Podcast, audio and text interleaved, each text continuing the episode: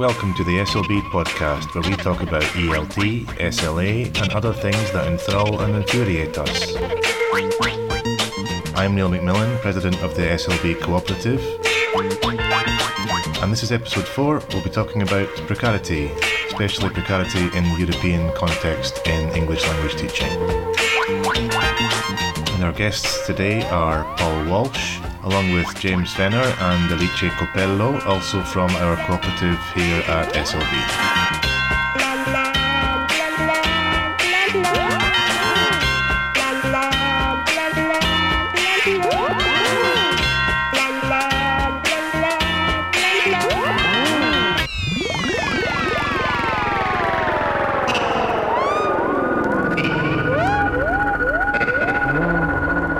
So we're really delighted to have Paul Walsh with us. Paul, do you want to introduce yourself? I mean, I don't know how to describe you. You're a teacher, you're an activist, you're also a journalist. Um, yeah, I wouldn't describe myself as an activist, but um, I'd probably describe myself as a teacher, a writer, and a precarious worker. Okay, you would describe yourself as precarious in terms of employment at the moment. Yeah, I'm less precarious than I was, but I'm still not on a um, permanent contract, uh, unlike uh, other teachers uh, Okay. I know. So, yeah, I would describe that as precarious. I only have a contract until till the end of next year. And you teach in Berlin, right? And you're teaching in a, in a university at the moment, is that right? Yep, I teach in a language centre at uh, one of the main universities in Berlin. Yep. Okay. Is that typical then for where you are, for, for people not to be on permanent contracts? Uh, it varies. So, I mean, I guess around uh, 30 to 40%, depending on the institution, of teachers teaching English are freelance. I've worked at different Hochschulen in Berlin, and that seems to be the case.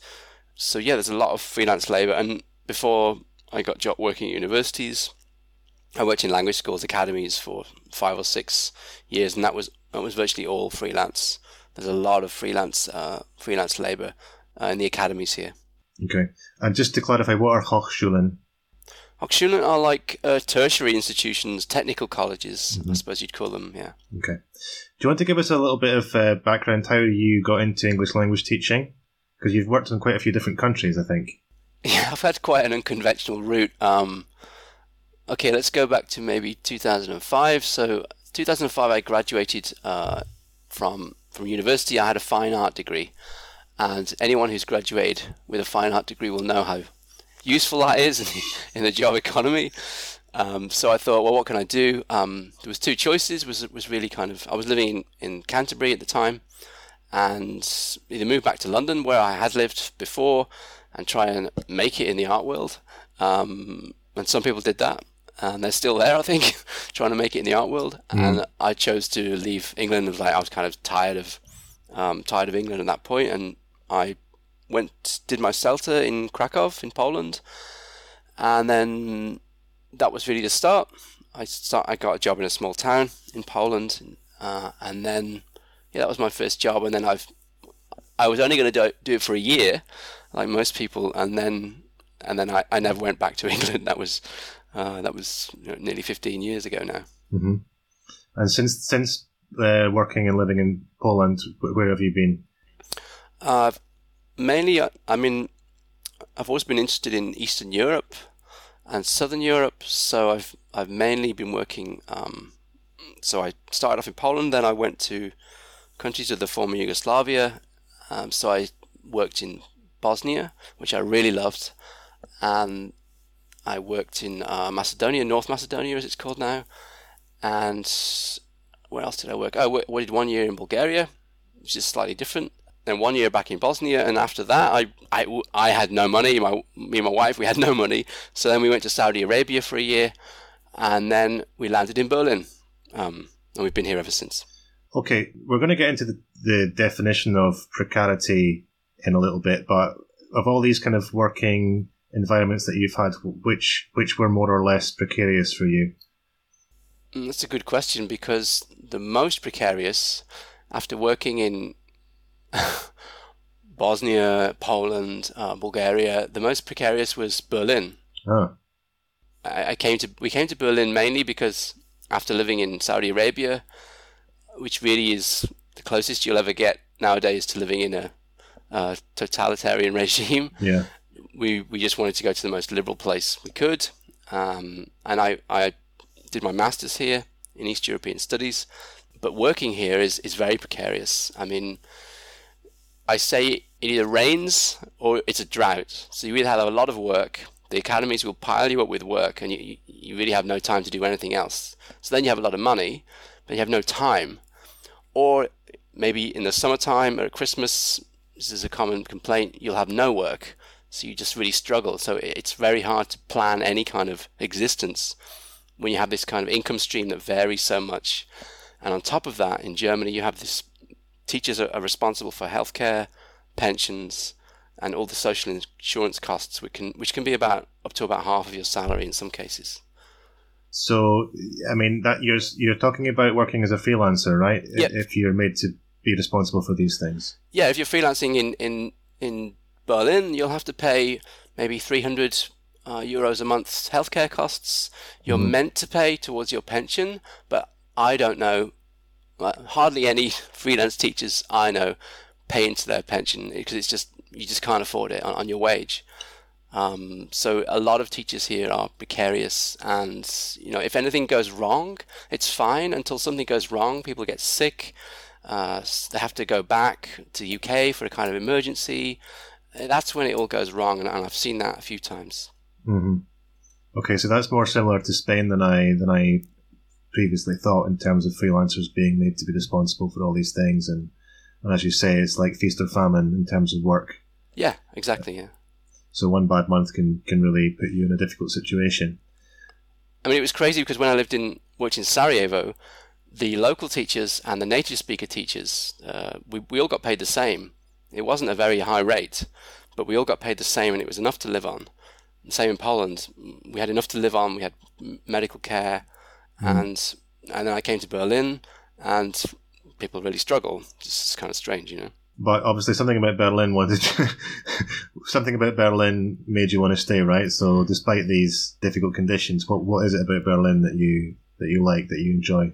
Um, well, Berlin's a great. It's just a great city to live. There's lots going on culturally. Um, they have all the history of the of the '90s. The um, kind of a rebellious cultural scene here, which is still kind of alive, which you which you definitely don't have in in London. London's kind of been swallowed up by finance and gentrification, whereas here there's still a there's still kind of a, a radical culture, alternative culture. And you started um, a kind of informal grassroots organization for teachers in Berlin, am I right? I'm just trying to get the chronology right because we can talk about TaWSIG, but I wonder what came first. Um, Ah, yeah. Grassroots organization or, or TaWSIG? Yeah, that was Berlin Gas, Berlin Grassroots uh, Association, I think it was called, that I ran for about a year, 18 months. And it was kind of an object lesson in how not to do something, really. um, because it was, I'd been working in academies for uh, a few years, and I was just really sick and tired of the, of the conditions and, and the way they were run and, and the pay I was getting. So I tried to organize some of the teachers there. And um, I mean, it, it was kind of interesting for as long as it lasted, but we based ourselves on a model of kind of not doing anything to upset anyone, being nice, and uh, never challenging, never really challenging the way things are. I mean, Hmm. that's not the way to, to challenge what's happening. You- You're going to have to pick a fight with, with your boss or with something sooner or later. Um, otherwise, things just continue the same. Hmm. What's the situation with unions there in Germany, Paul, for, for teachers like yourself? I mean, if you're in the if you're in the university sector, you have a permanent contract. A lot there's a high density of unionization. There's a uh, there's the GEW, the main education union. There's also a service sector union, which is Verdi.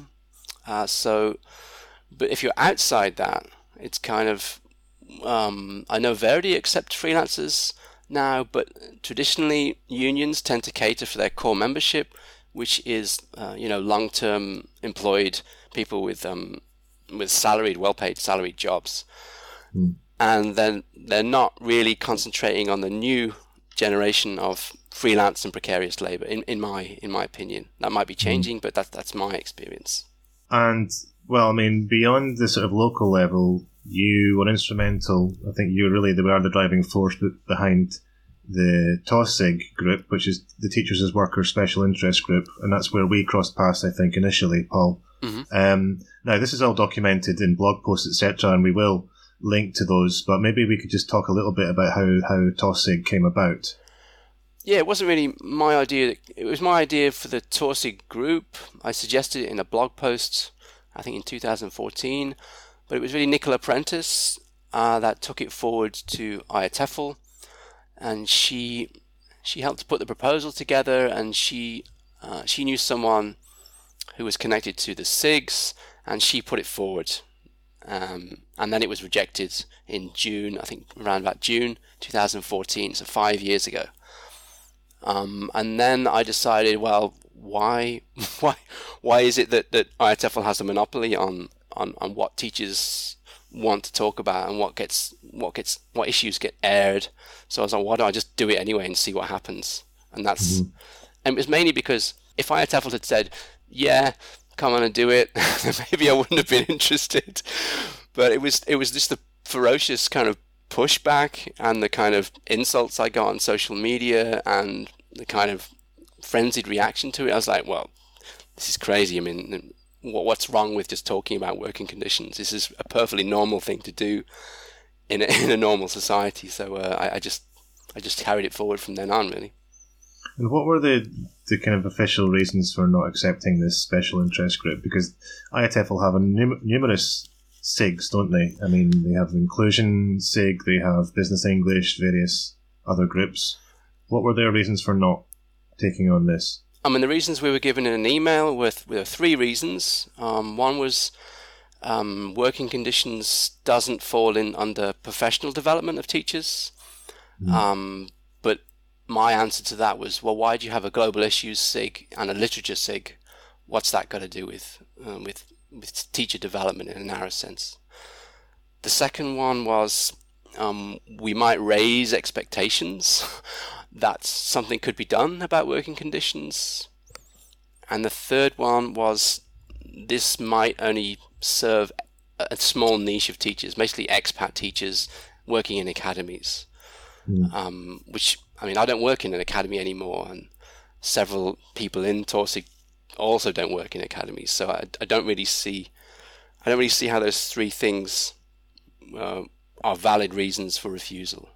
And uh, well, this is kind of rumbled on a little bit, and I don't know how far we want to go into this. I mean, we can we can talk. We might we might edit it out. I don't know yet, Paul. Yeah, I'm edit not, out. I'm not very sure, but let's talk about it and see what happens. But this kind of got brought up again because I gave a talk at IATEFL last year about working conditions, and there was an article in EL Gazette about the issue, generally speaking, of IATEFL. I think mainly in relation to IATEFL not supporting the Grafton teachers because there was a closure in a school in Dublin, right? Yep. And there was a kind of silence from IATEFL in response to an appeal for help.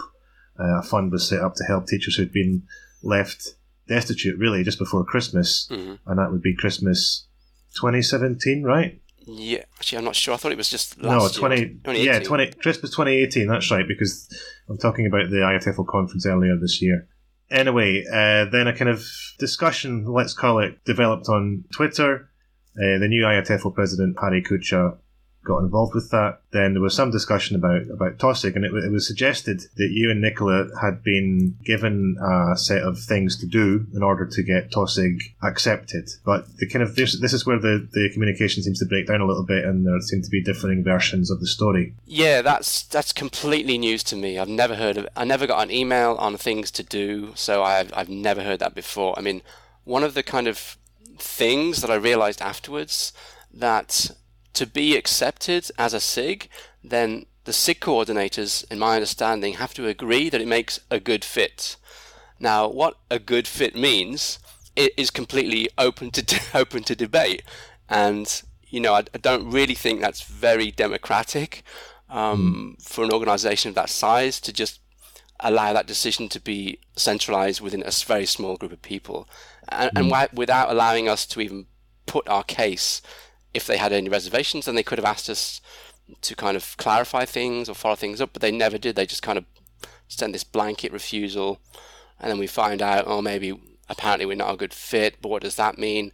So I don't see any kind of, first of all, I don't see any reason for the refusal.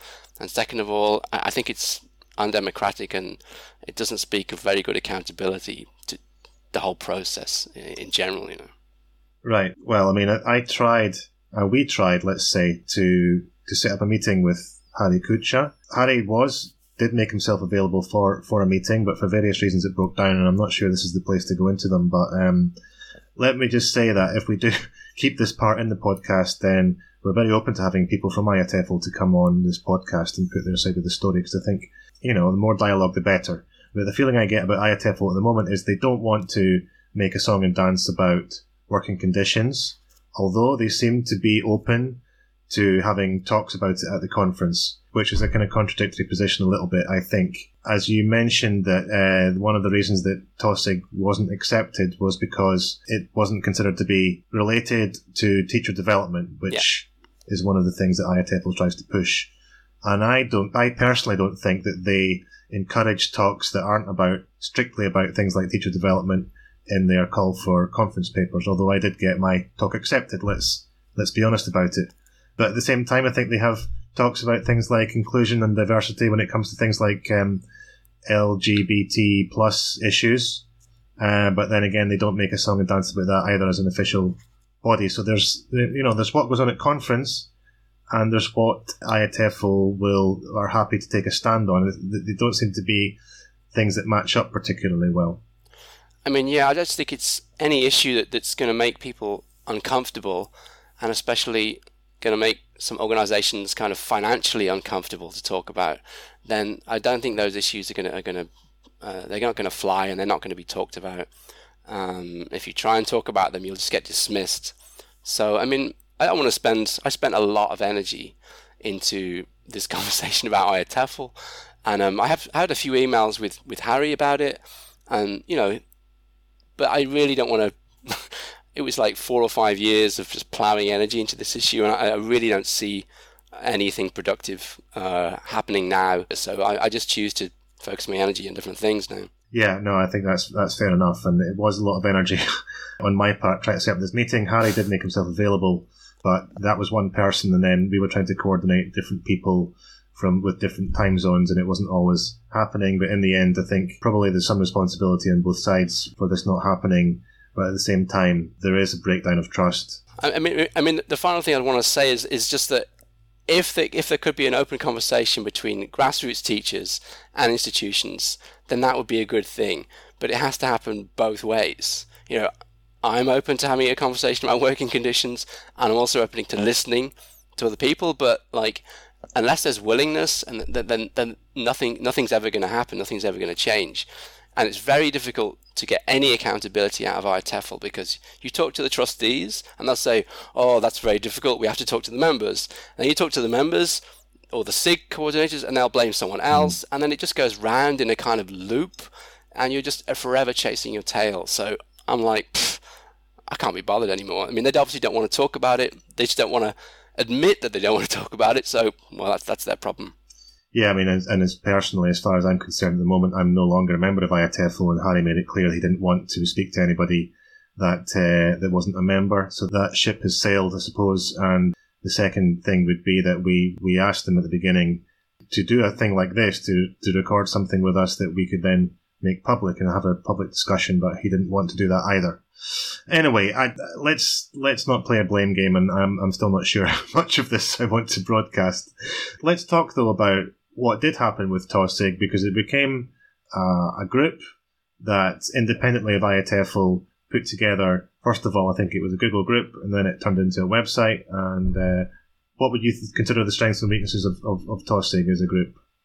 I mean, TaWSIG was kind of forged in the kind of um, controversy that surrounded, um, I think, the 2015 conference where people were talking about it. Why isn't? Why can't we talk about this? Why can't we talk about working conditions? Why can't we have our own SIG? And there was kind of loud voices on both sides.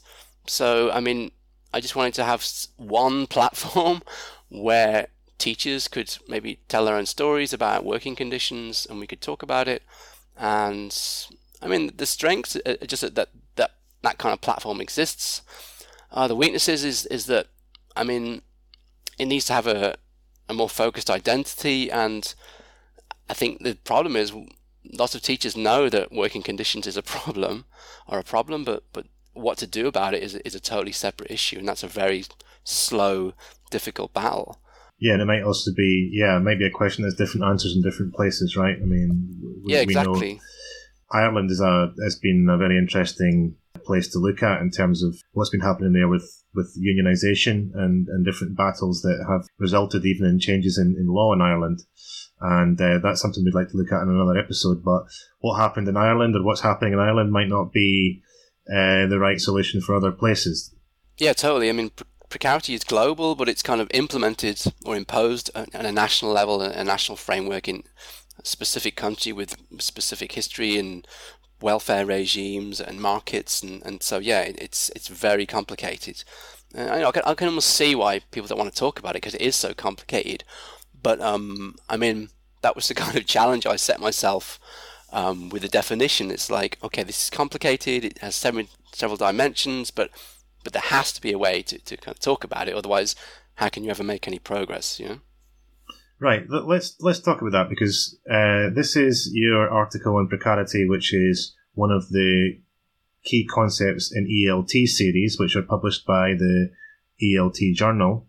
Mm-hmm. And um, it's interesting because I was just looking at the, the list of articles in the key concepts, and it started off really as something which was about, I suppose, technical concepts in ELT, things like blended learning, task repetition, what's focus on form, what's washback it does seem to have, in recent years, included things that maybe are more about welfare, maybe about learner welfare. We've had articles on resilience and a recent article on inclusion. But perhaps this, do you think that maybe this is the first article that's about teacher welfare or teacher conditions in the series, that is? I mean, it might be, I don't know. I mean, I have to take my hat off to uh, Richard Smith, who kind of commissioned and also uh, took me through the editing process. Uh, he was a great editor, I have to uh, say big thanks to Richard. Um, I mean, it was his it was his decision to really take a gamble. I think I suggested it on, on Twitter, and then he wrote to me uh, a while later and said, "Oh, let, us let's, let's try it." And um, so it's up to Richard really. I mean, he, he, he was the one that took the uh, took the gamble. Mm. And um, after several drafts, we kind of ploughed through all the problems and difficulties. My intention with the the definition, it was kind of a challenge that I set to myself because I'm, I'm not an academic, I'm just kind of an ordinary teacher.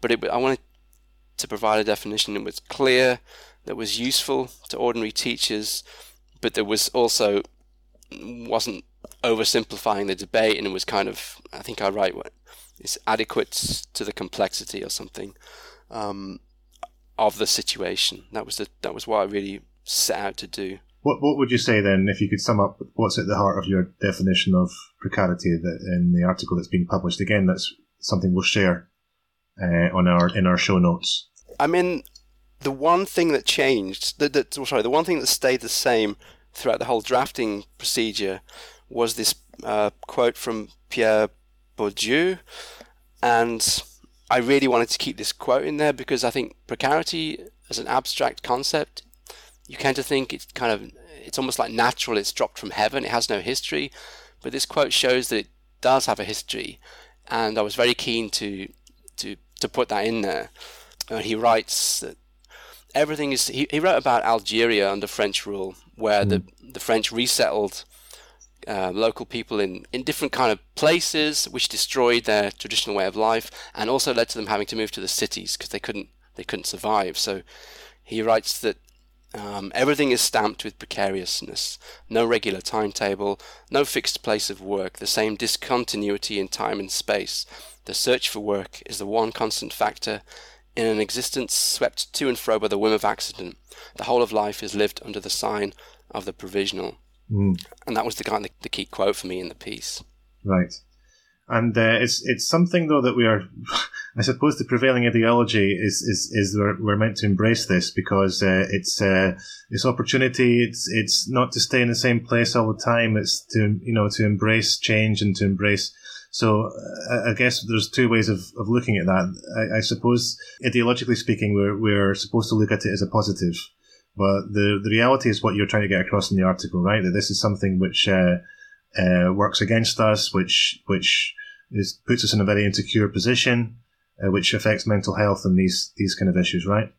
Yeah, I mean, it's all about the the, the kind of uh, the PR campaign is like you have you you're you can be an entrepreneur you can release these entrepreneurial freedoms if you take away the the bad old social safety nets and but actually what you what really happens when you take away social safety nets is you release a wave of like anxiety and panic and and, and social problems because mm. people can't cope without safety nets they need they need some kind of something uh, to protect them from from the market. And uh, I, I'm a big fan of Mark Fisher, and he says, you know, when you when you take away everything that sustains people, you just turn people into quivering, anxious wrecks. You know, mm. looking always looking for more work, very competitive, like rats in a maze. Mm. Um, and this is this is kind of the precarious society we live in uh, at the moment. Right, and I think rats in the maze is a good, it's a nice uh, image because uh, in amazement we don't necessarily see each other. We're kind of uh, cut off from each other, and and individualizing the problem is something which I think sustains precarity, right? Because then we all see it as our own personal problem to to try to get you know better work, more sustained work, and we don't necessarily see that working collectively might be a solution to the problem. Yeah, I mean it's it's a kind of a cult of individualism that that we're all kind of focusing on our own little path through this kind of um, through these, kind of maze, and then you know there's always you know, the right turn or the left turn. Maybe I can maybe I can set up a blog. Maybe I can do this qualification. Maybe I should learn another language. And I think um, Guy Guy Standing in his one of his books he talks about the precariatized mind when you're you're you've got so many choices that you, you really cannot think straight anymore, mm. and you, you just you know you're just anxious and panicky, and this gives way to kind of all sorts of other problems. Um, and I, I, think I think that's definitely true. Um, especially my younger students, they they really kind of they're bouncing from other things. They don't know what choices to make. They have no idea. They're just kind of bouncing from from choice to choice, and kind of very confused about what they're going to do in the future. Right, right. Well, we're talking in this on this episode as well to some of our uh, co-op members in Barcelona and the and the study they did about working conditions for teachers here. Mm-hmm. And uh, in that part of the show, we'll we'll talk about you know what what we think needs to be done in our at our local level. But when you look at your your situation, you describe yourself as being in a, a precarious position to an extent in your work in Berlin at the moment. What do you think needs to be done in your local situation to combat precarity? Um, I mean, in my situation, I, am pretty lucky now. I have a, a 50% contract at a, a, good university, and it's pretty well paid. And for the time being, I'm okay until that contract runs out. So, um, but when I was working at the academies, I mean, it was a different story, as I've said before. So, okay, what do I think should be done? Hmm. I think it would help if teachers took an example from the some of the German teachers um, who work here, like a lot of the German teachers who teach the integrations course, integration courses, who um, also struggle from precarious wages. Mm. They have unionized through the two main unions, and they have had a at least a five-year campaign for higher wages themselves. So I think a lot of the expat community tend to kind of buy this myth of individualism and they don't see the possibility of any collective solution to their to their problems. So okay. I think to focus more on um, uh, on unions, on organizing collectively would, would be a would be a good thing. And, and as you say, taking the lead from uh, from from local teachers who teach the German language, right? Because I think the same thing's happening here. That perhaps the teachers of Spanish as a foreign language here are getting organised and, and getting unionised to a greater extent than some of the expat teachers are. And I think it would do everyone a lot of good if, if those two sides could come together. Yeah, I mean, I, I totally agree. I mean, with Brexit and everything, I mean, I, I worry about the way the English teaching is going to go because mm. I, I just think, for example, I'll give you one example. When I lived in when I lived in Poland, and when I lived in Bulgaria, I taught class after class of um, Cambridge exams and there was teenagers. There was there was dozens of teenagers that were bursting to you know uh, study in an English speaking country, come to England, come to the UK to work, whatever. And now um, I know that in Bosnia it's German that's replacing English because German mm. is, is closer. It has a growing economy and it has jobs and and there's a queue out. There are queues halfway up the street for the German and the Aust- Austrian embassy. So I think um, ELT shouldn't get too complacent and think it's only the only language in the world. Right. Um, things can change very quickly. Absolutely. I mean, I'd just like to talk about the kind of ideology for a little bit because I think a lot of teachers, especially expat teachers, um, they have this entrepreneurial attitude, and it's kind of what I call vague entrepreneurialism. And if you go to conferences, you, you kind of hear this as well. You know, this oh, we're human capital, uh, and we you know we've got to forge a way. You've got to create your own path, and you know it's um, takers and makers, and, and this kind of and it's kind of this vague entrepreneurialism, which is like there was an old ideology ideology critique which said you had to sign up to a complete capitalist ideology, but you actually don't. You just need to have three or four vague concepts that get repeated endlessly and then that kind of is the main direction people go down. So, I mean, I get the sense that there's this vague entrepreneurial flair that, that, that everyone kind of is trying to cultivate without having knowledge of, like, well, if you look at the graph, the share of labor, share of money, uh, earnings that's going to capital is a lot more than that's going to labor. So you're really fighting a losing game if you just look at the, the science and the stats. Mm. But it, it, you know, it's people have this blinkered attitude that you know I'm going to be the one that that's that's going to like buck the trend and be the entrepreneur and succeed when it's probably not going to be the case, you know. Yeah, no, I, I, see what you mean, and I think you see a lot of uh, recategorization going on. You know, people moving from being teachers to coaches, yeah, or yeah. or this these horrible expressions like teacherpreneur uh, coming in, and you see on LinkedIn everyone's got a product now, and everyone's I suppose trying to repackage themselves in this kind of marketing terminology. But I don't necessarily know how much this benefits learners. Well, yeah, true. And, and if, if by the time you've heard about, oh, there's a new trend, everyone's switching to coaching, then it's already probably too late for you to make a go of it because mm-hmm. it's always the first entrants in, in a new market who, who, are going to succeed.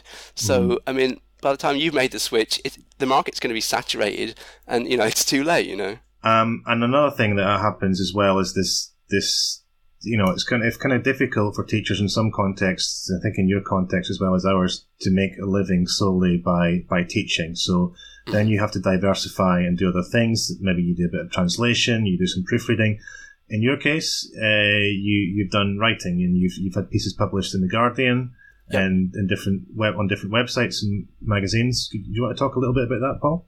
Uh, yeah. I mean, I got into writing basically because I was I was did I did a master's in East European Studies, and it was it was kind of useless to getting a job. What I really enjoyed was kind of I used to travel to, to jobs all around Berlin on the S-Bahn on the train, and I would kind of I'd be reading, I'd be like taking notes, and I, I kind of I kind of enjoy really enjoyed that.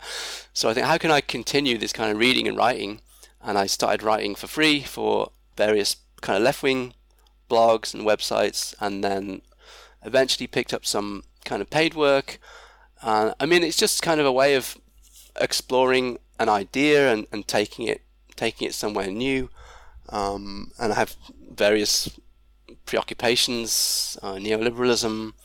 I'm really like writing about art and culture. I'm writing a, a piece about precarity in film mm. because I, I, I, through writing the definition, I think it's one thing writing a dry definition, but it's another thing having a like a picture in a film there. It really kind of uh, gets people's imaginations going.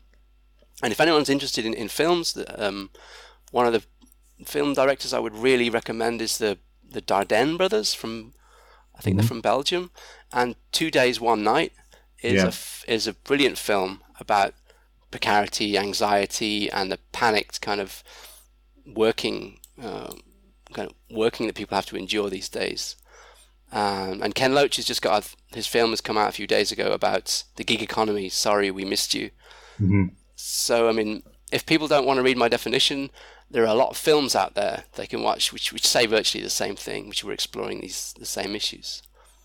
Yeah, Two Days One Night is a fantastic film. Uh, I think was it maybe three or four years old now, but uh, really relevant to this this topic of precarity. Yeah, definitely. I mean, I mean, I, I recommend a lot of their films as well because they, they deal with the same kind of issues and it's the same kind of place where they where they set these films, and um, yeah, they just have a real feel for for what it's kind of like to live a life of precarity on a kind of day to day basis. And so, where will we be able to read that article on precarity in film, Paul? Uh, it hasn't found a place yet, so I'm writing it. I've I a few days ago, I um, there's another film I'd really recommend called Call Me Intern, and I interviewed the director on Thursday of that film, and it's a really funny story. He's a young guy, and he applied for jobs when he left university, and he eventually got an internship at the UN, the United Nations in Geneva. Mm-hmm. But to sign up for this post, he had to agree to uh, pay all his living costs, uh, pay his healthcare costs, and any any associated costs, like everything basically, um, to to do while while he was on that internship. And so what happened was he ended up living in a tent next to next to Lake, Lake Geneva, and um, kind of walking to the United Nations every morning. Wow! Yeah. And he made he made a film about it, and uh, the film is called Me Intern, and it's um it's a really good film. I, I, I really recommend it, and I'm going to include it in my, my piece as well. Right. I mean, that's that's something really interesting. I think there's just been a story uh, in the, the UK media about uh, uh, is it Samantha Cameron's uh, fashion label that's it, yeah. Sells trousers for extortionate amounts of, amounts of money has been found to be have been illegally employing interns. I, I, don't know what the story was exactly, but something had been exposed about that. And some of these very prestigious industries, you mentioned the UN, obviously it's a very kind of high level organization. And uh, in our experience here, working with in people in the film industry, just to tie all this together, things like high levels of precarity in um, in CGI and 3D animation. I don't know if you know that documentary about the CGI industry, Paul. Oh no, I don't know. Basically, you know, companies that went bust to produce the 3D animation for films like um, uh, Life of Pi. Ah, okay. And uh, because there's so many people competing, people prepared to do things for nothing or for, for, for very little just to get their name out there, to get their name associated with a with a big production. And Hollywood producers just being quite content to drive companies out of business uh, to get the cheapest possible price for their nice, slick graphics. So I don't know if that's an angle you might look at in precarity. yeah, what's that called? Film. That film? I haven't seen that. I'll. I can't remember. I'll. There's a documentary. I'll send you it, and we'll, okay. we'll put it in our show notes as well as a link for people to follow. Great. The thing I learned was that precarity is hitting everyone. So you have the the interns. Um, basically, internships have destroyed entry level jobs in mm. like Wall Street banks, in even in the international organizations like UN. Uh, the, there's no entry entry level job anymore, paid, you have to do a, a, year or two internship to get that job. And at the other end, um, I wrote about an Australian teacher, an English teacher and filmmaker called Frances Calvert, mm, and yeah. she she faced an, a retirement without any savings, without healthcare, struggling to pay her bills, and she had she didn't have enough work as an English teacher um, and a film teacher to cover her costs, and last year she killed herself, and so this is happening. And I, I talked to her, her sister. I interviewed her best friend, you know, and they're they're devastated.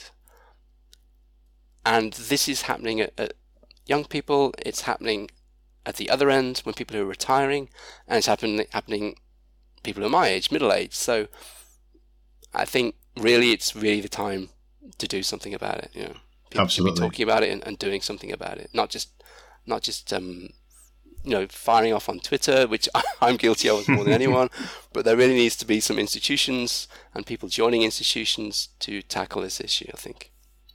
Sure, and and I think uh, you getting this article published by ELTJ, which I think is one of the most known journals in English language teaching. It's not a super academic journal, but it's a serious journal and I think it bridges that gap between practitioners and, and academics. So I think it's a fantastic place to get published. So congratulations, Paul, on that article. We hope it makes a difference. Cool, cool. No, thanks. I mean, it, I think that's what needs to happen. Like, more people, more English teachers need to stop being afraid of entering institutions and publishing papers and taking up leadership positions in institutions and, and pushing for change.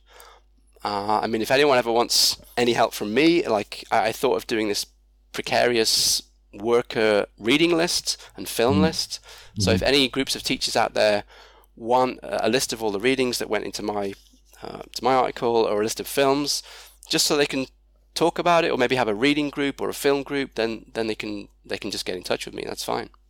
Great, and we'd also encourage people to to look at the TaWSIG website, right? And and yeah, uh, yeah. you can uh, subscribe to that, right, to get updates, or you can even write to Paul uh, or someone else involved in the group to to contribute. Yeah, they can go to teachers at asworkers.org if they have any any like polemics or, or stories about their workplace or their working conditions. Yeah, then they can get in touch and we'll put it up there. Fantastic. Thank you very much, Paul. Absolute pleasure to speak to you again. And, um, well, we'll hopefully get you back on the podcast at some point, but we'll certainly keep in touch. Cool. Cheers, man.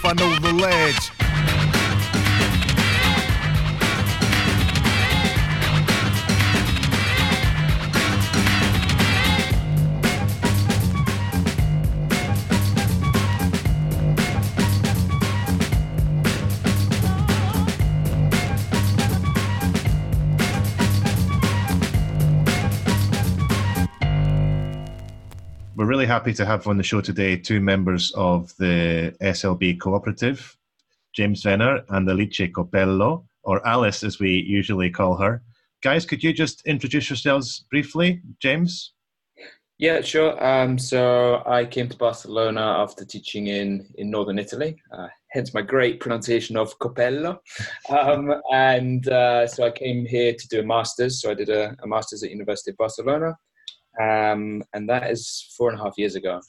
Um, so when I finished the masters, I yeah joined SLB and I turned turned freelance. Um, and I've just stopped being freelance from September, um, where I've just uh, I've joined um, a higher education uh, institution and teaching full time EAP. Great, and Alice. Yeah, I arrived in Barcelona uh, one year ago now, in November uh, 2018. Um, before that, I was in Cambridge, where I was teaching and doing a bit of work for um, universities, and I was a director of studies and things like that. Um, and then in Barcelona, I've been freelancing for a year, and I do a bit of materials writing as well for some publishers. Um, yeah, I don't know what else to say. no, I think it's just it's just good to know that you know at SLB we don't crucify materials writers. We actually welcome them yes. with, open arms. And you, we should mention, of course, that both of you have recently been elected to our uh, executive council of the cooperative. And James, you're the secretary, right? And Alice, that's right. That's right. You're the vocal, but we Indeed. still need to define exactly what that means. so it's an open position, but in our cooperative, it's a flat structure, but there is a kind of body that tries to drive forward the co-op according to the objectives set by everybody. And it's really good to have new faces in there. So the reason that we've got you on today is to talk about this topic of precarity. I'd like to start with James because recently, with another co-op member, Melanie Brennan, you conducted and just published the results of a survey on working conditions in English language teaching in Barcelona. Yeah, that's right. Yeah. Could you give us some background about uh, why we wanted to conduct this survey and how you went about it? Yeah, um, this kind of came from maybe for some for different reasons, really. Um, a few years ago, another SLB member, George, the past secretary, he, I know with uh, some other members, uh, ran a study um, quite similar. And it was quite an open survey asking lots of different questions, of which working conditions was one. And uh, they had some quite interesting results. I think it's just, it's useful to have this kind of information. Uh, we're quite a big group of teachers here, and we know quite a, a lot of teachers, uh, even beyond the cooperative. Um, and we've got a lot of kind of anecdotal accounts of what goes on in the industry. But I think we wanted to kind of go beyond that and really have a, a slightly more in-depth understanding of, of what's going on and what's it like for most English language teachers here. So a couple of things that we changed. So the previous one, I think, asked uh, allowed anyone to answer uh, the survey. So not just in Barcelona, whereas we wanted to kind of concentrate on Barcelona because it's kind of quite hard to compare uh, across countries. Although there are a lot of similar issues um, in different contexts. We managed to narrow it down to about 26 questions, and this covered everything from kind of just demographic kind of questions about ages and whether people were native speakers or not native speakers of English. Um, we looked at that, what kind of qualifications they had, um, whether they were engaged in CPD, and also I think probably what we were most interested in was looking at their employment status and working conditions, including things like pay. And we wanted to kind of compare how are freelancers doing compared to people uh, employed in the private sector, compared to people employed by public institutions. And in the end, we had uh, 190 uh, respondents, which is it's not loads, but it's um, I think it's certainly we can't make too many generalizations, but it's kind of indicative of what most uh, I'd say most uh, teachers are experiencing. Great, and uh, I think it's fair to say that although you know George Chilton did a great job on that first survey, this one's been a little bit more rigorous. You you piloted questions with co-op members, didn't you, and refined it based on that. And I think you've got a bit of a bigger sample than that first survey. Yeah, that's right. So I think yeah, we we did this. We wanted to kind of do it properly. I think with um, the way we recruited uh, respondents was well through word of mouth, through the cooperative. Obviously, cooperative members as well responded, but also using social media, so Facebook and Twitter. And we kind of felt there's only so many times you can ask people to fill out surveys. So um, we spent quite a lot of time designing it, making sure it was exactly how we wanted before we put it out there. Um, and then we really, really kind of pushed it. And yeah, we're really happy to have uh, around 190 people involved. I think comparing it to the first survey that we ran is perhaps the results perhaps aren't really that surprising. As you said, though, I mean it's it's good to have data to back up criticisms of the of the ELT industry that we make, and and it's also a little bit depressing to say that things haven't advanced very much since we did run that first survey.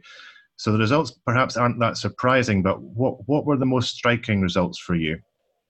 Yeah, I think, um, like you say, um, there weren't great surprises here. I think it was interesting for me to see we actually created a bit of a visual and we managed to split the respondents based on their employment status. So whether they were working privately uh, for a private school or, or, academy, we call it here, whether it's a public school, whether they were freelancers or working cash in hand. Um, so it was completely anonymous.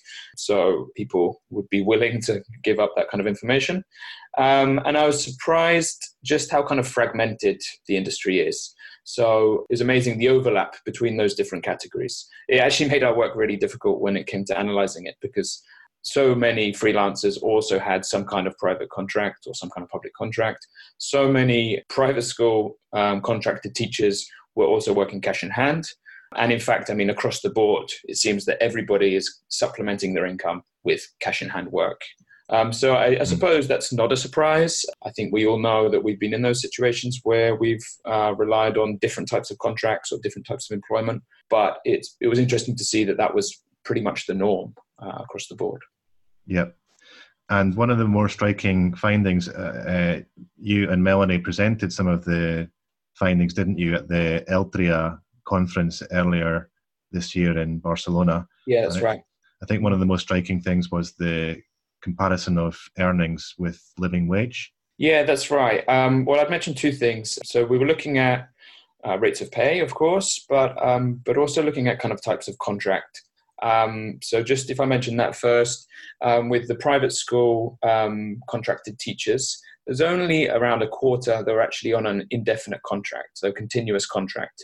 So that means that a vast majority are on like fixed term or um, temporary contracts, and more often than not being taken on from September until until June. Now, anyone within the industry is probably quite familiar with this, and but it was just quite impressive to see that yeah, only 25% of people working in the in the in the private sector of uh, our respondents. I've got to repeat, this is um, we can't generalize too much, but only a quarter uh, had an indefinite um, contract. And then in terms of um, rates of pay, we it's very difficult with freelancers because the amount of hours they worked varied a lot. Um, so we looked at the contracted teachers, and again, huge amounts, um, the majority were not on the living wage. Now, the living wage was calculated by uh, the city council here. Um, so, for a single adult living in Barcelona, so living in the metropolitan area, they stipulate about 1,200 euros uh, a month as a living wage. And of those people on a contract, uh, a large amount were, were far below that, earning around around a thousand euros.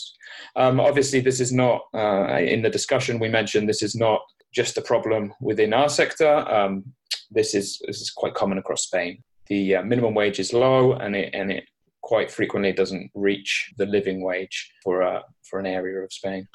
Is, is that before tax or, or after tax when we talk about that that amount of money? That, if I'd have to go back and check, I'm pretty sure that is after. Um, yeah, right. that that is net. So that's net, yeah. Yeah. Uh, or limpio, as they say here. That's right. Um, and it's probably worth commenting for people listening who don't know the situation in Barcelona. It's not a cheap city to live in by Spanish no. standards.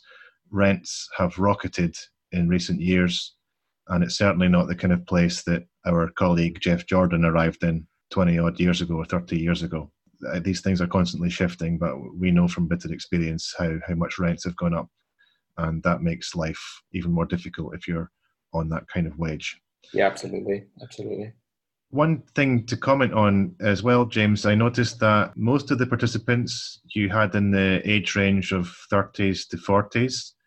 And do you think maybe that you didn't get many respondents in that kind of young backpacker teacher category? That's a little bit derogatory, I, I admit that, but, but we often complain about those teachers, you know, coming in, doing some initial training.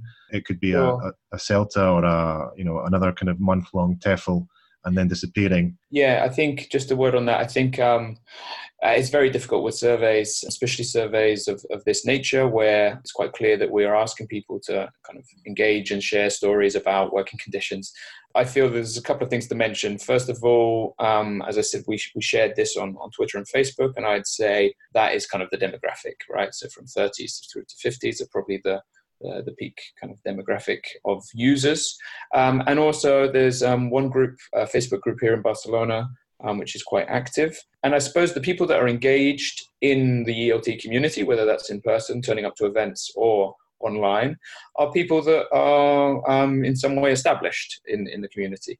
Um, so people that maybe have just finished uh, CELTA, um, they wouldn't necessarily have contact with with these kinds of um, with the community in, in the same way.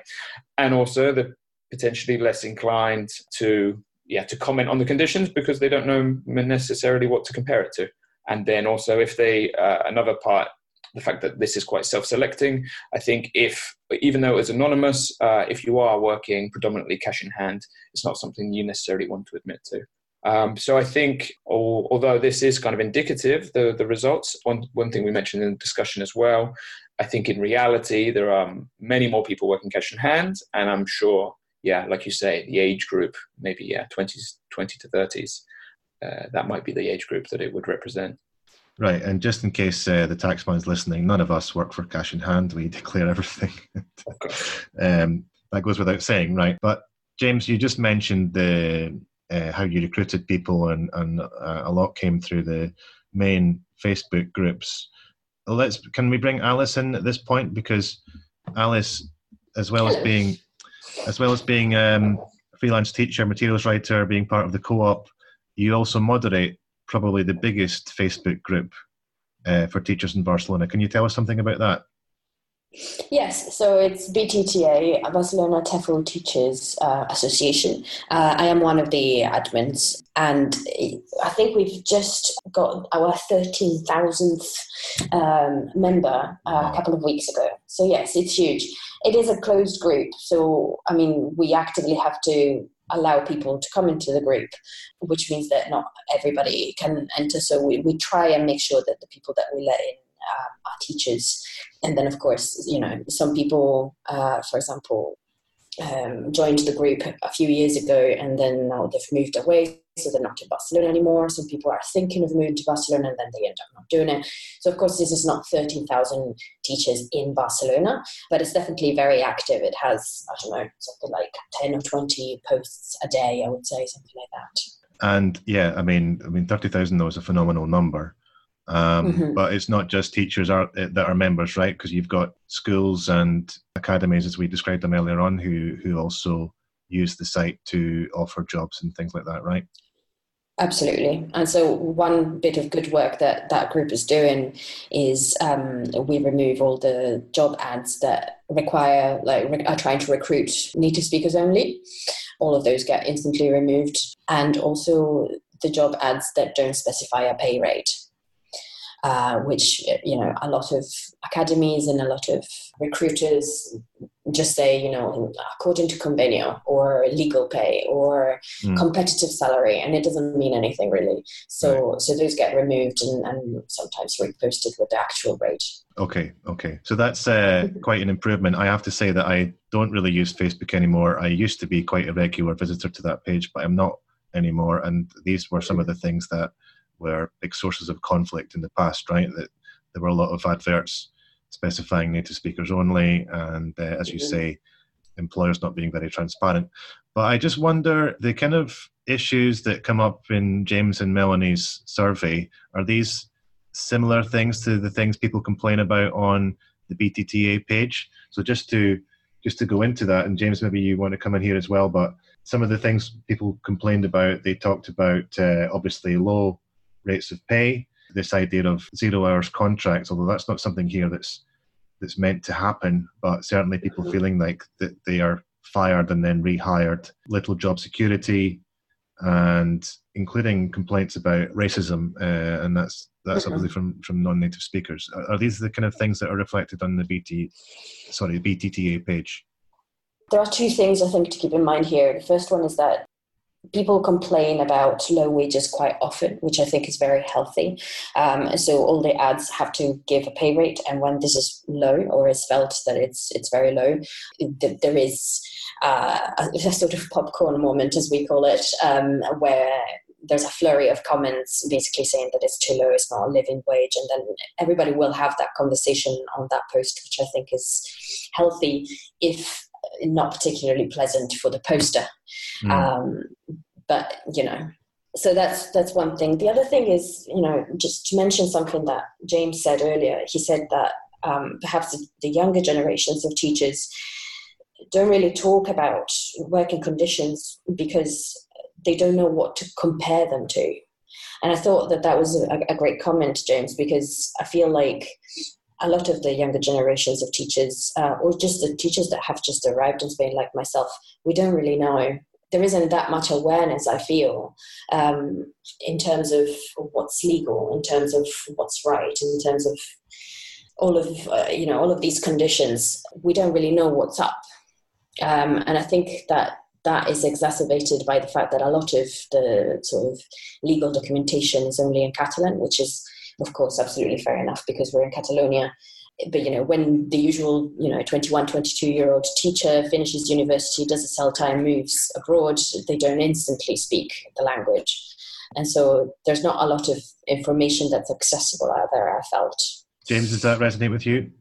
Yeah, I'd probably add to that as well. That I mean, uh, realistically, I think if you're new to the industry and you've just um, finished the CELTA, your main concern obviously you want to try and earn a living, but your main concern is is having experience. It's kind of quite hard to break into the industry, I suppose. Um, and well, employers take advantage of that. This kind of churning out of new CELTA graduates. But I think, yeah, the first concern is to find work and get experience. and they're not really in a position necessarily to be demanding certain certain rates of pay. I mean, if they're coming in with with next to no experience, suppose that's the way.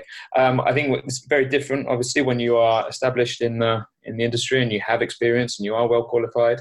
The, the challenge is then to differentiate yourself from from the pack, shall we say? Mm. Um, so that will often mean doing further education, so further qualifications.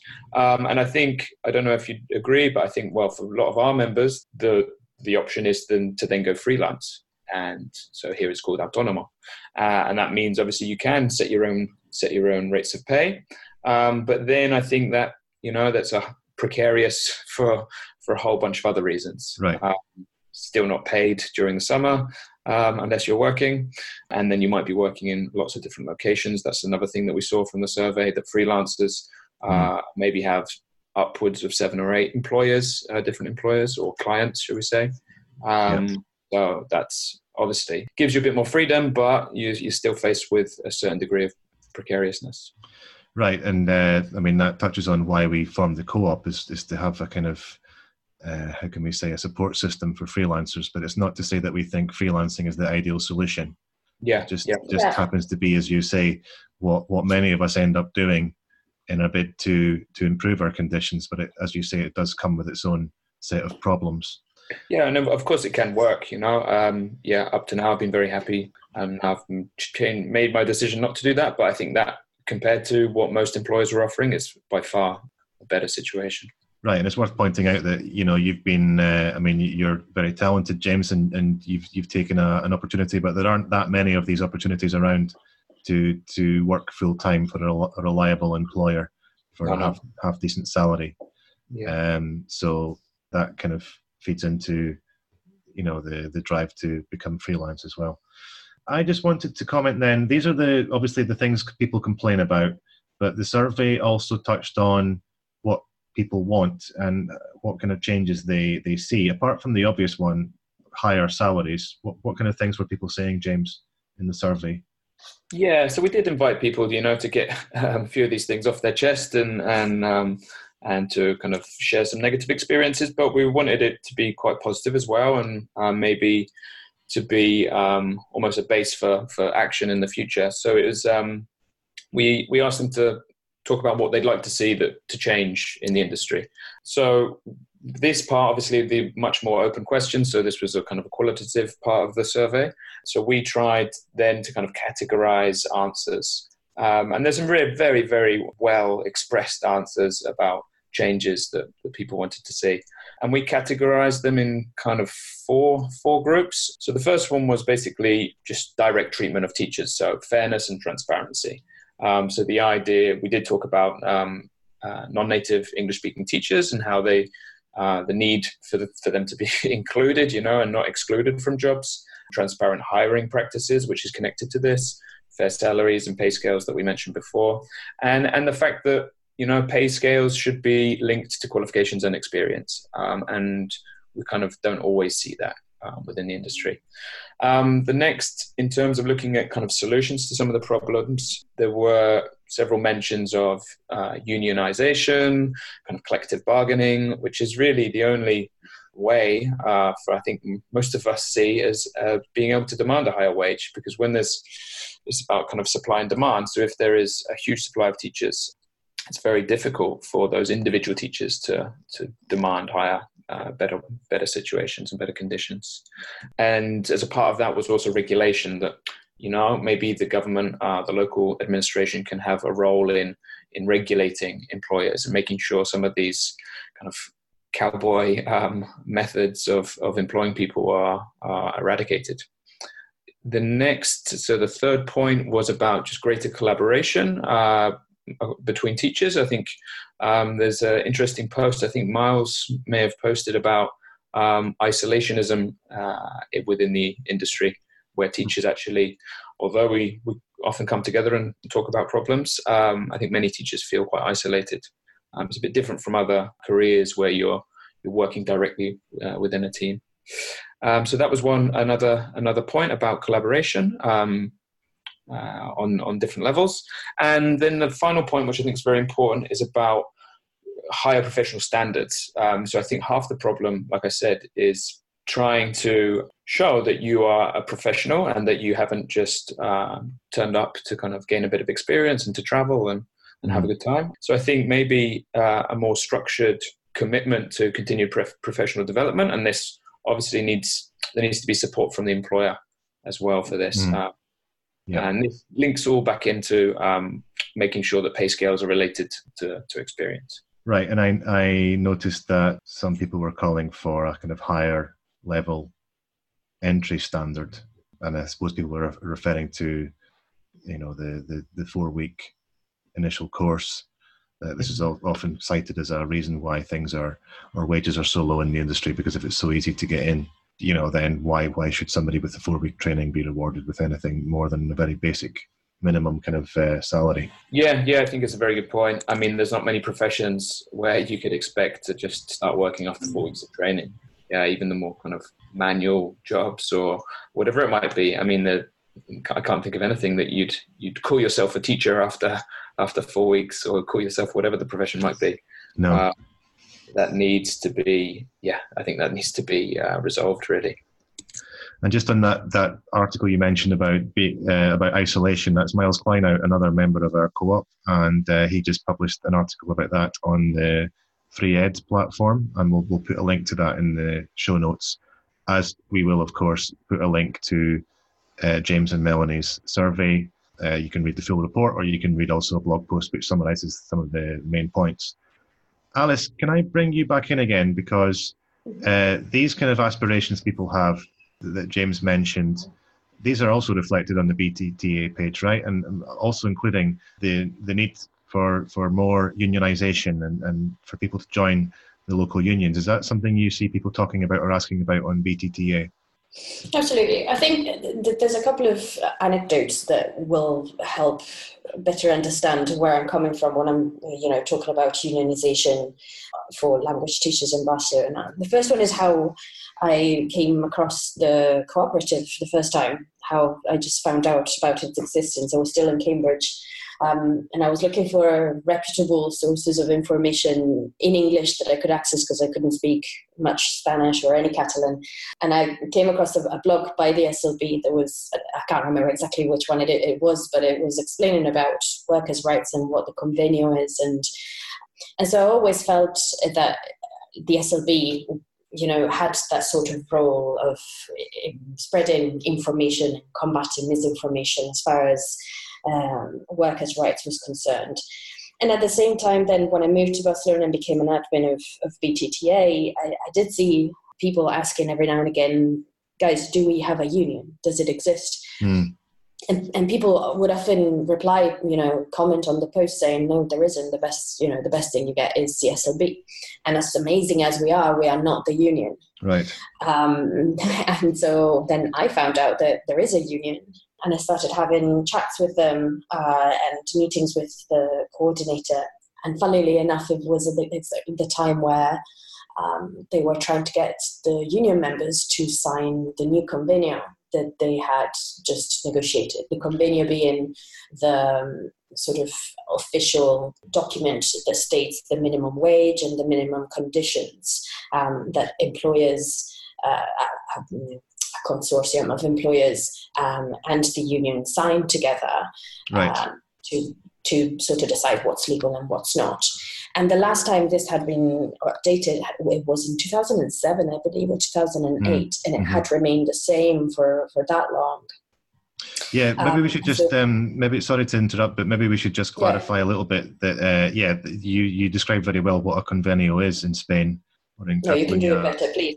No, no, no. But you're right. It's. I mean, obviously, workers' rights are regulated at a national level, um, and also uh, by European legislation.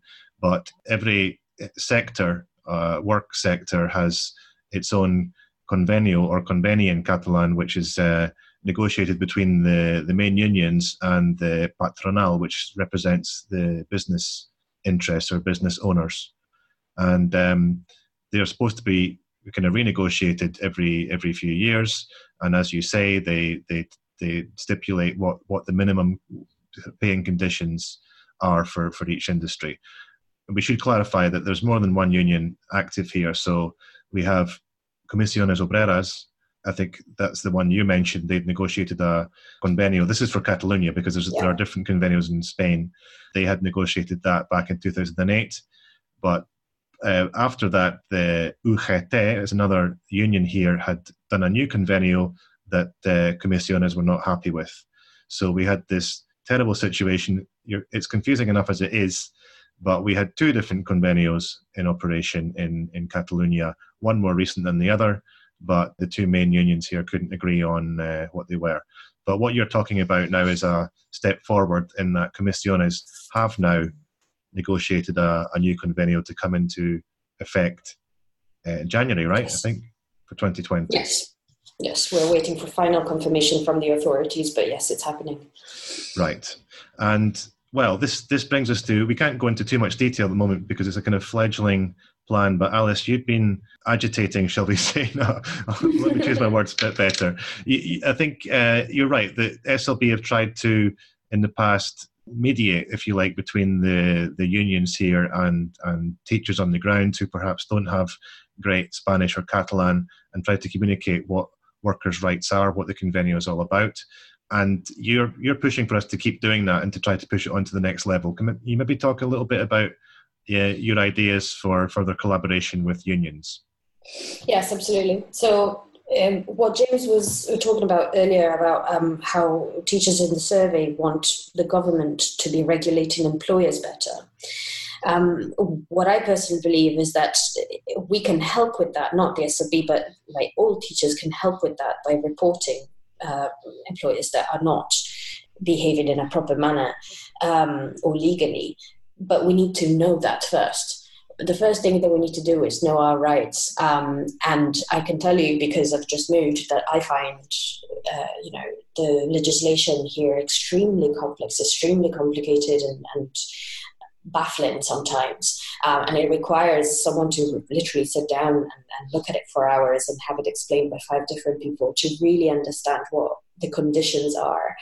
Um, and so I feel like uh, this is something that we can do, that this is something that we can help with. So, with the help of the union who provides the knowledge and uh, double checks our facts to make sure that the information we're spreading is correct and accurate at the time that we publish it. Um, I feel like we can take all that information and translate it not just into English, but translate it in a, in a way that's user friendly, that's accessible. Um, I am Italian myself, so I, I know what I'm talking about when I say that legalese and bureaucracy sort of language is not very accessible. I don't understand mm. my own language. Um, so I feel like we can have this role whereby we take this complex, complex information, we have it double checked uh, for, for accuracy, and then we post it in, in the form of blogs or videos uh, on the SLB blog um, in a way that is accessible to everybody, and everybody can sort of get answers uh, when they need them. So the first step in this process um, on BTTA this week, um, there's been an announcement asking for people to contribute, asking for teachers to, to comment with the questions that they have and they never managed to find find answers for, mm. um, or the questions that they had when they just started out and they wish that you know there had been a better source to find the the answers. Um, and we've had loads and loads of responses, loads of really good questions um, about all the different types of contracts and finiquitos and fijo discontinuo and what's legal and what's not. Uh, all, all of these questions are going to be answered little by little with the help of the union, Comisiones Obrera, and with a bit of, bit of goodwill on our part.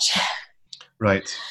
That's something I think we're all quite excited about is to be involved and to yes. continue that you know process we've been in to try to keep people informed and we hope that uh, the more informed people are the more aware they are that they do have rights that it's not just a free for all market where employers can do what they want hopefully we can mm-hmm. bring some employ- employers to to account uh, and help the union in that in that respect and that hopefully yeah. will have a knock-on effect on improving paying conditions in the sector that's that's the that's the yes. objective that, yes, that's something I wanted to add when um, when James was saying about um, becoming freelancer as a, an alternative to uh, working for a private academy who might you know be behaving in a way that it shouldn't. Um, whilst i agree and i am freelancer myself so you know i agree.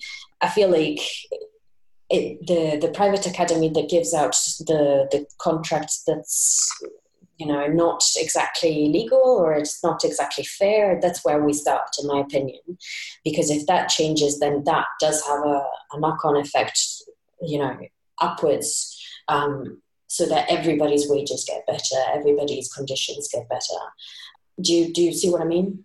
Absolutely. And well we'll, we'll obviously hopefully get back with you alice in some future episode of the of the podcast once this project is a bit further advanced but it's really yeah. great great to hear um, and we obviously really appreciate the effort that you're putting in getting in touch with Comisiones and you know to get this moving forward uh, because it's it's my pleasure sorely needed um, I'd just like to add, we have, you know, there's another possibility. I've been speaking to somebody who's involved with uh, CNT, which is the anarchist or anarcho-syndicalist union uh, in Catalonia, and um, talking about organising an event which uh, explains to people things about pensions and other rights that they have and what they should do. And I thought maybe that's something that we could tie in with this project at some stage in the future. But that's all up in the air. But I think these kind of events are needed as well as, as having blog posts and videos and, and, and these things. Yeah, no, definitely. I mean, that um, with, with Heiko a couple of weeks ago, we were talking about because he's going to give charlas, like public charlas about the new convenio. Uh, mm-hmm end of November, beginning of December. And we were saying the problem with this these things is that like he had a, public charla to explain the convenio before um, the members could vote on it. And I went to it and there were four people. Yeah. Whilst it's not like it's a oh, it's a campaign to unionize everybody, but this this thing on you know SLBCCO and BTTA, the idea is that in reality like nobody knows that there's a union the moment they do and they see that you know the information is good hopefully they will then join the union which will give them more collective bargaining power next time that the convenio is um, yeah. is renegotiated i think that's a very good point because i think there's a i mean let's just clarify that the convenio is for the unregulated education sector in catalonia not just for english language teaching um, mm-hmm. So that includes uh, uh, teachers of other languages as well, or anyone else working in, a, in, a, in the kind of private sector education. And mm-hmm. um, what you're saying is that the, the, the membership of the unions in general is low. Uh, when it comes to negotiating a new convenio, the lower the membership, the, the less of a base they have to push for real change. And if we complain about the convenio, which no doubt we will do because it's not perfect, we have to add the fact that if people don't join the union, then they can't push for, for more radical changes. So it's a vicious circle. Yeah, I mean, I'm, I'm going to say something controversial that I might um, regret later on, but I feel like I feel like everyone who's ever said or thought, uh, you know, oh, this salary is too low, uh, even looking at a job that you know they're not interested in. If, if you see a job ad uh, on the internet or on facebook and you look at it and you think wow that's too low i kind of feel like then you should go online and spend two minutes to sign up for the union and spend nine euros a month. Right. Uh, and i feel like if, if half of the people who think or say that did that we would be in such a better position right. collectively. And we have some excellent examples to follow, and we'll be doing another episode looking at the process of unionisation in Ireland and in the Irish ELT sector. Um, mm-hmm. Although it's obviously a very different context from what we have in Spain, I think we can definitely learn lessons from from what's happened in Ireland and, and look at some of the successes that they've had. Absolutely. I mean, this is a movement that's you know taking place in many parts of the world at the moment. There is a lot of focus and a lot of attention uh, on workers' rights, and I think that this is the time for Barcelona as well. Yep. So, shall we sing the song? You can't get me. I'm part of the union. maybe not. Well, save, save that for the outtakes. Yeah. Well, yeah. I'll, I'll maybe we'll put I'll put a link to that in the show notes. Well. Um, thank you both very much for participating. Thank and, you, uh, obviously, we hope you'll join us again for future episodes when we talk about this and other issues too. Thanks, Neil. Thanks for organising this. Not at all. Thank you.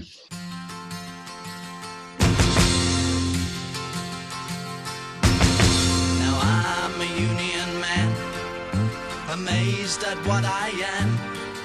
I say what I think that the company stinks. Yes, I'm a union man. When in the local hall, I'll be voting with them all. With a hell of a shout, it's out, brothers out, and the rise of the factories fall. Oh, you